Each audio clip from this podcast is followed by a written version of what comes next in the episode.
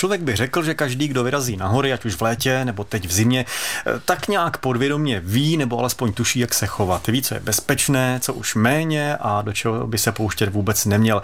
Přesto stále slýcháme o lidech, kteří naše hory podcenili nebo naopak přecenili sami sebe. Tak si pojďme připomenout eh, některé zásady, kterých bychom se měli držet, abychom se z hor vrátili živí, zdraví a měli jenom samé příjemné zážitky. Naším hostem je mluvčí Horské služby České republiky a v první řadě také záchranář Marek Friš. Dobré dopoledne. Hezké dopoledne vám i všem posluchačům. Vzal sebou i svoji paní, která tedy říkala, že nechce mluvit, tak třeba alespoň pozdraví naše posluchače. Dobrý den. Tak ahoj všichni. Já jsem říkal, že vás donutím mluvit. Je to tady.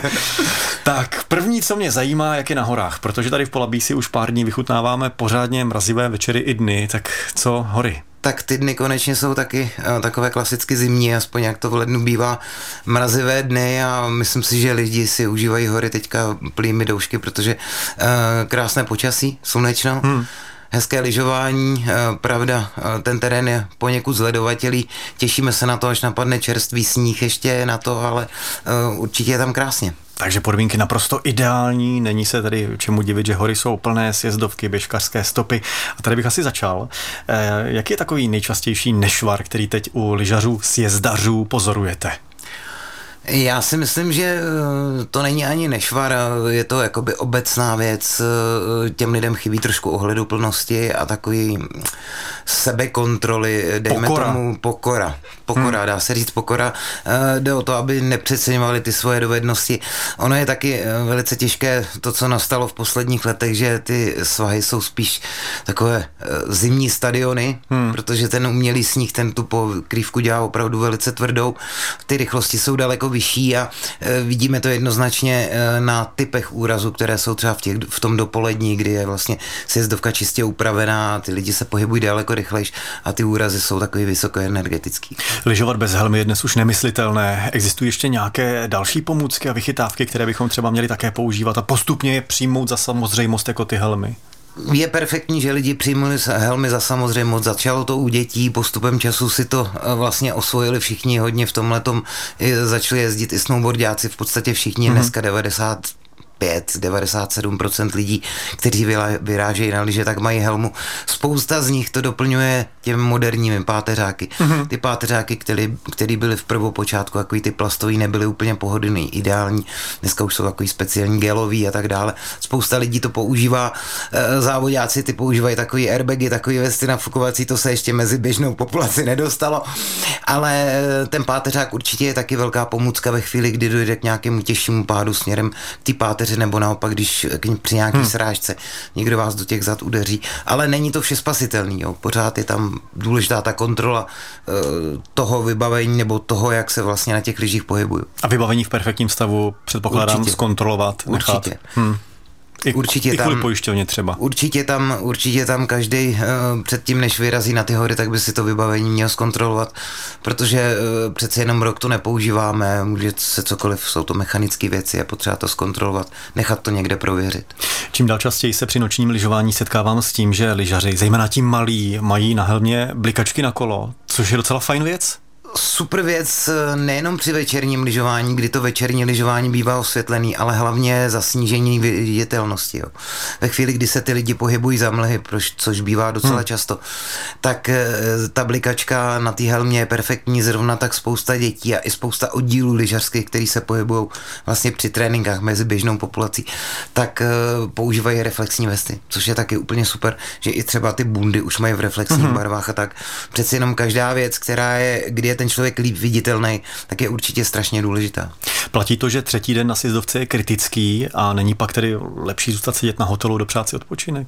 Nevím, jestli úplně, jestli úplně tahle ta forma, já si myslím, že eh, lidi by si měli ten odpočinek dopřát vždycky, když už se cítí unavený a nepřeceňovat to. Já vím, že tady u nás trošku panuje to, když už jsem si tu permici jednou koupil, tak si ji projezdím. Jde o to, abych si ji neprojezdil až do špitálu, jo. Hmm. Jde o to, aby ty lidi vlastně dokázali zhodnotit a v občas se zarazit nad tím, jestli už ta únava, kterou mají, ta svalová únava a není to nic, za co by se měli stydět, prostě je to normální záležitost, lyžování hmm. poměrně náročný sport, ať už eh, koordinačně, tak eh, fyzicky, tak si myslím, že by tohle to měli ty lidi dokázat zhodnotit a říct, hele, radši si sednu, dám si kafe, nebo se půjdeme projít hmm. a nechat to zase na druhý den. Takže v první řadě dobré vybavení, ochranné pomůcky, pokora, nepřeceňovat se. Přesně tak a dávat pozor na to okolí, přemýšlet nad tím, kde zastavuju, kde si na ty, stov, kde si na ty sjezdovce dávám s někým sraz, protože spousta lidí se zastaví třeba pod hranou, hmm. kde může další lyžař jet, protože uh, si myslí, že si to chce užít přes tu hranu, že je to adrenalin, přeskočit si kousek nebo něco. Může se stát to, že do nich vletí, takže určitě i tohle to je potřeba dbát Existují takzvaná pravidla FIS, je jich asi 10. Pokud si to lidé přečtou, než vyrazí na hory, bude to úplně ideální. Možná, že si z toho něco zapamatujou. Pravidla FIS. Pravidla FIS. Tak můžete studovat, milí posluchači, a my se za chvilku vypravíme do stopy. I tady určitě platí nějaká ta pravidla klidného soužití běžkařů a zmíním možná i kolem jdoucí, abychom si nevysloužili ránu hulkou přes záda, tak pokud jdu pěšky, potkám stopu, ono se v ní hezky šlape, že lepší než v hlubokém sněhu, ale Jo, dostáváme se k tomu, ale eh, běžkaři to strašně nemají rádi, já se jim vůbec nedivím, protože jezdit v té rozšlapané stopě, když to je potom umrzlý, tak je strašně špatný a na druhou stranu se dostáváme bohužel do situace, tak jak jsme spolu trošku hovořili, tak uh, přichází nám generace lidí, kteří na horách nikdy nebyli, hmm. který nejsou lyžaři ani běžkaři, ale chtějí si ty hory užít a chtějí do nich jít pěšky a to nám způsobuje jakoby spoustu problémů. Ať už tý, v tom soužití, běžeckých sportovců a uh, v soužití s těma pěšíma turistama. Ale i v tom, že ty pěší turisti neznají vybavení, nevědí, jak ty hory vypadají, nemají to mnohokrát, nejsou vybavení na to, hmm. že můžou jít místy, kde je hluboký sníh, místy, kde je zase ledovato. Takže proto se drží mnohokrát v té stopě, která je upravená, ale to bohužel není dobře pro ty běžkaře. No. Hmm. Jak to funguje, když se proti sobě potkají dva běžkaři v jedné stopě? Asi by si měli na sebe, asi by si měli na sebe houknout a koukat a ne čekat do poslední chvíle hrát takovou, tu, hrát takovou tu ruskou ruletu, kdo bude silnější, ale e, myslím si, že Eh, běžkaři by mě to možná potvrdili, já nejsem úplně eh, běžec a nejsem úplně běžkař, ale asi když jedete z toho kopce dolů, tak v té stopě se hůř brzí, tak hmm. ty, který stoupají, tak by měli trošičku uhnout a, a dát prostor těm. Zas naopak dneska bych řekl, že ty stopy jsou většinou upravený, takže je to, že jich několik vedle sebe, že málo kdy se potkáte na takový jednokolejce, hmm. že by tam a zpátky byli ty lidi eh, nasypaný v tom, v tom pruhu, ale drží se pořád pravá stopa nahoru dolů podle toho, hmm. jak je. No a blbý asi by bylo, kdybyste se potkali s nějakým Aziatem v té stopě, protože ty se vyhýbají vlevo a těží vpravo, takže by mohlo dojít ke srážce. Ale v podstatě já si myslím, že nejdůležitější vždycky je ohleduplnost a vnímat to okolí, eh, pokud nejste výkonnostní sportovec, kdy to máte vyloženě jako v rámci tréninku, tak si myslím, že by ty lidi měli ty hory brát jako hmm. to, že si je jdou užít, že si jdou užít tu atmosféru, že si jdou užít to, co tam je. A to platí pochopitelně i na těch běžkách.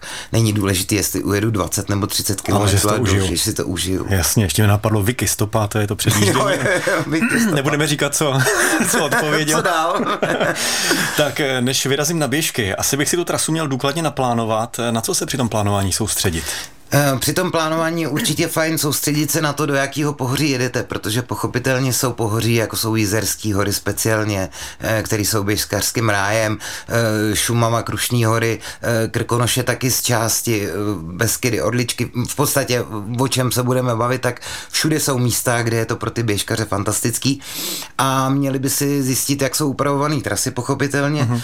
měli by si zjistit, jestli to místo je pro ně dosažitelný, protože i technicky mnoho mnohokrát ty sjezdy na těch běžkách jsou velice náročný eh, výstupy fyzicky a sjezdy technicky, ale zase je to pořád stejný, dobrá, dobré plánování, dobré vybavení, eh, něco, něco navíc do toho baťušku, kde budu mít nějaké oblečení, nějaké pití a zhodnotit, jestli ta situace i povětrnostní podmínky, jestli jsou k tomu dobrý. Uh-huh. Speciálně Krkonoše v tom letom, kdy ta běžecká magistrála je pohřebená, kdy jsou ty lidi vystavený opravdu eh, všem hrátkám toho počasí, tak jsou v tomhle tom náročný a je to opravdu spíš si myslím o takovém jako běž, běžkotoulky, běžecký turismus, než to, že přijedete třeba na mísečky, což je o kousek níž a dáte si tam do těla těch 12-15 km nebo kolik kdo chce. Co se týká tedy výbavy a přípravy běžkařů, to je asi hodně podobné jako úzky alpinistů. Eh, velice obdobný eh, zvolit, zvolit správný oblečení, který je pohodlný, kterým nebrání v pohybu za sna, aby bylo dostatečně teplý, aby vlastně eh, měli možnost si přes sebe hodit nějakou převlekovou bundu v případě, že to počasí se zhorší, nebo speciálně ke sjezdu, že když stoupám, zahřeju se víc, abych se nahoře mohl oblíct a sjezd dolů z toho kopce. Určitě tohleto ty lidi, kteří jsou běžkaři, tak tohle to velice dobře znají. Běžkař je rád, když má stopu, ski alpinista naopak, eh, nebo řada z nich volí, eh, volí trasy mimo cesty. V řadě případů je to zakázané, třeba z důvodu ochrany přírody a může to být i nebezpečné. Uh, určitě to může být i nebezpečné, ale především uh, musíme dbát toho, že existuje nějaký zákon na ochranu přírody a který hmm. vymezuje to, kdy se v národních parcích a v těch chráněných krajinných oblastech smí ty lidé pohybovat. Uh, třeba konkrétně v Krkonoších jsou vyčleněny i nějaký speciální ski alpinistické trasy a ty potom můžou být i nebezpečné, jak, jak jsme říkali, můžou být eh, třeba územíma, který jsou lavinový, kde jsou lavinový svahy. Tam už potom pro toho skialpinistu je to další, ta nadstavba toho vzdělávání. Ať už o tom, aby si zjistil, jaký podmínky jsou tam z hlediska lavin, aby uměl pracovat s tím vybavením, hmm. aby uměl všechny To jsou ty vyhledávačky, Lavinový vyhledávače, lavinou lopatu, pip s sebou mít teda eh, lopatu, sondu. Eh, někteří, kteří jezdí i do ciziny, tak si pořizují takový ten lavinový airbag, hmm. který vlastně taky je takovou ochranou pomůckou. Povídáme si o tom, jak se správně chovat na horách, a to se záchranářem Markem Frišem. No, je tady veselo, dozvěděl jsem se, kdo jsou OCčka, ale to asi nebudeme rozebírat do vysílání. Klidně. tak nám řekněte, kdo jsou OCčka. Uh, to byl takový slangový výraz, který jsme začali používat eh, v rámci covidu, protože eh, to byli lidi, kteří většinou navštěvovali o víkendech obchodní centra. Ty byli zavřený, tak se rozhodli, že vyrazejí do hor a to oblečení si ale zapomněli v tom obchodním centru přizpůsobit. Takže to byl takový slangový výraz, byl to, bylo to velice častý jev, se kterým jsme se na horách setkávali nekvalitně, nebo ne nekvalitně, kvalitně oblečený, ale v nevhodném, v nevhodném ano, značkově v nevhodném oblečení do hor, eh, velice oblíbená hra. Bohužel ta, ta hra nám pokračuje, já se domnívám, pokud to můžu trošku rozvinout, že je to směrem k tomu, že nám chybí takový to vzdělání dětí v těch horách. Hmm. Tím, že nejsou už ty povinný lyžařský kurzy, což asi nejde udělat povinný, protože lyžování je finančně náročný sport. Když jsem byl za mládí. Původem jsem z Mělníka, byly tam školy a na každé škole byla půjčovna lyží a na ty kurzy se jezdí povinně. Že? Dneska hmm. už tohle to není. A pak ve 30, když se ty děcka rozhodnou, že s někým na ty hory pojedou, tak jsou překvapený, že vlastně v tom sněhu se špatně jde že se v té hromadě sněhu nedá tolik jít, že ta bunda, kterou jsou zvyklí jako zimní používat dole, že nefunguje. No a pak, se, pak nastávají ty problémy, čili eh, mnohokrát eh, nás to jakoby svým způsobem rozčiluje, protože to nejsme schopni akceptovat, ale na druhou stranu eh, musíme pochopit, že ty lidi prostě do těch hor nejezdili a nemají to vzdělání a ta osvěta v tomhle ohledu je hrozně důležitá. A co se týče těch pěších turistů, tak těch nám přibývá v poslední době velmi. Mnohokrát odpověď na otázku, a proč nejdete na lyžích nebo na běžkách. Já na tom nikdy nestal, já na tom neumím, ale chci si hory užít. Mm-hmm. Tak Takže, to je možná asi lepší v létě, ne? E, dobře, já vím, že eh, odpověď základní je, je to lepší v létě, ale uvědomme si, že třeba do Alp se taky chodí eh, na botách na ledovce, že jo, a tak dále. Čili ty lidi je potřeba, aby se dozdělali v tom, co mají mít sebou. A co to má být? Určitě, kromě klasické výbavy by to měly být nějaký nesmeky, měly by to být e, eventuálně sněžnice podle toho, jaká ta sněhová pokrývka je, protože speciálně z počátku zimy bývá tak 30-40 cm neupraveného sněhu ještě třeba cesta klasická, mísečky, Vrbatova bouda, v zimě pevná cesta, kde se dá jít opravdu v pohorkách hmm. úplně bez problémů, protože je uježděná od roleb, od zásobování. Na začátku zimy to ještě nebývá, takže najednou ty lidi se dostanou do situace, že jsou vystavený uh, tvrdým povětrnostním podmínkám a ještě k tomu ve 40 cm hmm. nového sněhu a pokud nemají sněžnice, tak jsou tam druhý.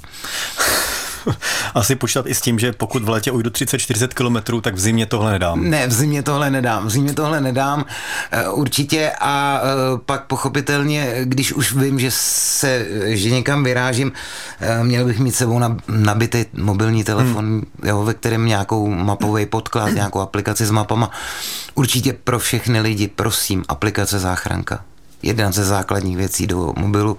V případě, že se dostanou do nouze, využijí záchranáři, dostanou vaši polohu, dostanou stav baterie vašeho telefonu, vaše jméno, vaše hmm. telefonní číslo, skontaktují vás, začnou s váma komunikovat, pomůžou vám v tom terénu. A to už je výzva pro posluchače. Stahujte, instalujte, přepněte do toho zkušebního režimu a můžete vyzkoušet, jak záchranka tak, funguje. Perfektní věc, mohu jen souhlasit. Eh, co když na horách v zimě zabloudím? Eh, není signál, Nemůžu volat, nejde internet, co dělat? Eh, nejde internet, eh, když nemám offline mapy, mám vybitý telefon, tak eh, je to blbý, ale měl bych umět, když už jsem takovýhle turista, chci někam vyrážet, tak bych měl umět s klasickými mapama. Měl bych si umět tou buzolkou zorientovat podle toho, kde se nacházím. Ale mm, pochopitelně mm, pro ty turisty, pokud se držejí tyčového značení na Krkonoších, když budu hovořit ve spoustě hor, to je taky, ale pokud se budete držet tyčového značení, tak k tomu zbloudění dojde eh, v malém procentu případů. Uh-huh. Asi mnohokrát ani neřešíme tolik na těch horách zbloudění, jako spíš to vyčerpání, jo? že spíš dojde ta energie, nebo, nebo ty lidi spanikařej, prostě dostávají se mimo svoji komfortní zónu, dochází k nějaký panice, nejsou schopní vlastně postupovat a mnohokrát stačí jenom to, že už s nima telefonujete a jsme schopni navíc, pokud tam ten telefon není, tak pochopitelně, když ten záchranář, ta fyzická podpora toho záchranáře je mnohokrát úplně stačí jenom, že tam ten člověk je, že tam nezůstal sám v tom terénu. Jo. Co když přijde nepřízeň počasí, nevidím od tyče k tyči, eh, fouká vítr, sněží, je mi zima, síly docházejí? Uh, velice těžký, velice těžký v takovou chvíli, uh, v takovou chvíli radit, jakoby uh, každý člověk na to reaguje maličko jinak. V každém případě Zachovat klid. Zachovat klid. Úplně nejdůležitější zachovat klid, dát se do pohody, prostě uh, prodejchat tu situaci a uh, jít uh, po těch tyčích. Ono stačí mnohokrát udělat dva, tři krůčky hmm. a ta tyč už se vám objeví. Jo. Typický příklad Luční bouda, obrovský barák. Když jdete od sněžky, tak tyčový značení končí asi 20 metrů od baráku, ale vy ten barák nevidíte. Hmm. Až když popojedete o pár metrů. Čili nepanikařit, prostě uh, zachovat klid a když už eh, nemůžu jinak, tak opravdu zvednout telefon, zavolat ono v dnešní době opravdu to pokrytí je velice, velice dobrý a, a my vám budeme nápomocní nejenom slovem, ale pochopitelně za váma přijedeme a pomůžeme vám v tom terénu. A si člověk může říct, budu vypadat jak blbec, já jsem se ztratil, ale lepší vypadat jak blbec, než tam skončit. Tak, eh, ne, nejdeme až do těch tragických eh, detailů, ale ve finále je skoro lepší zavolat v 6 hodin večír, hmm. než tam do desíti někde promrzat a Jasně. pak 10 hodin zvedat další lidi, jo. čili eh, prostě zhodnotit to, jestli ta situace moje je taková, že jsem schopný ji zvládnout. Pokud cítím, že ji nejsem schopen zvládnout, tak prostě se nebát zavolat a, a vyžádat si tu pomoc. Říkám mnohokrát už jenom to zatelefonování, že vás nasměrujeme nebo vám poradíme nějaký orientační bod, který tam může být eventuálně, tak hodně pomůže. My jsme tady měli soutěž Věřte, nevěřte, tak jenom v rychlosti řešili jsme silné po prochlazení, prochladnutí. Mm-hmm. A já jsem tady říkal, že není úplně dobré toho člověka uh, rozehřívat, eh, rozpohybovávat, anebo ho Dokonce se do, to nesmí. do teplé vody. Ano, nesmí se to. Jak tedy postupovat? Uh, pokud, pokud bychom se našli, ale ono to k tomu podchlazení paradoxně může dojít i v létě úplně klidně. Mm. To není jenom otázka zimy, ale speciálně v zimě ten člověk si prochází nějakými fázemi. Poprvé je to třesavka, která se snaží vyrobit nějak to teplo, pak už to dochází a když najdeme toho člověka v takové takovém tom apatickém stavu, určitě zavolat záchranáře, aby si s tím poradili, protože my, když k němu přijedeme, tak to poskytování první pomoci je v zásadě takový, že se snažíme zabránit tomu, aby dál prochladal, ale musíte zabránit i nějakým velkým pohybům masivním toho člověka, protože by se mu mohla laicky řečeno, zjednodušeně, eh, v koncových částech těla, ruce, nohy se schromažďuje vystydlá krev. Hmm. Ve chvíli, kdy vy byste s ním nějak hýbali, dali mu alkohol nebo ho dali vyloženě do tepla, tak dojde na nějakém principu dojde ke smíšení té hodně chladné krve s tou relativně teplou v tom centrálním oběhovém systému a může dojít k tomu, že naopak ten člověk ještě víc podchladne.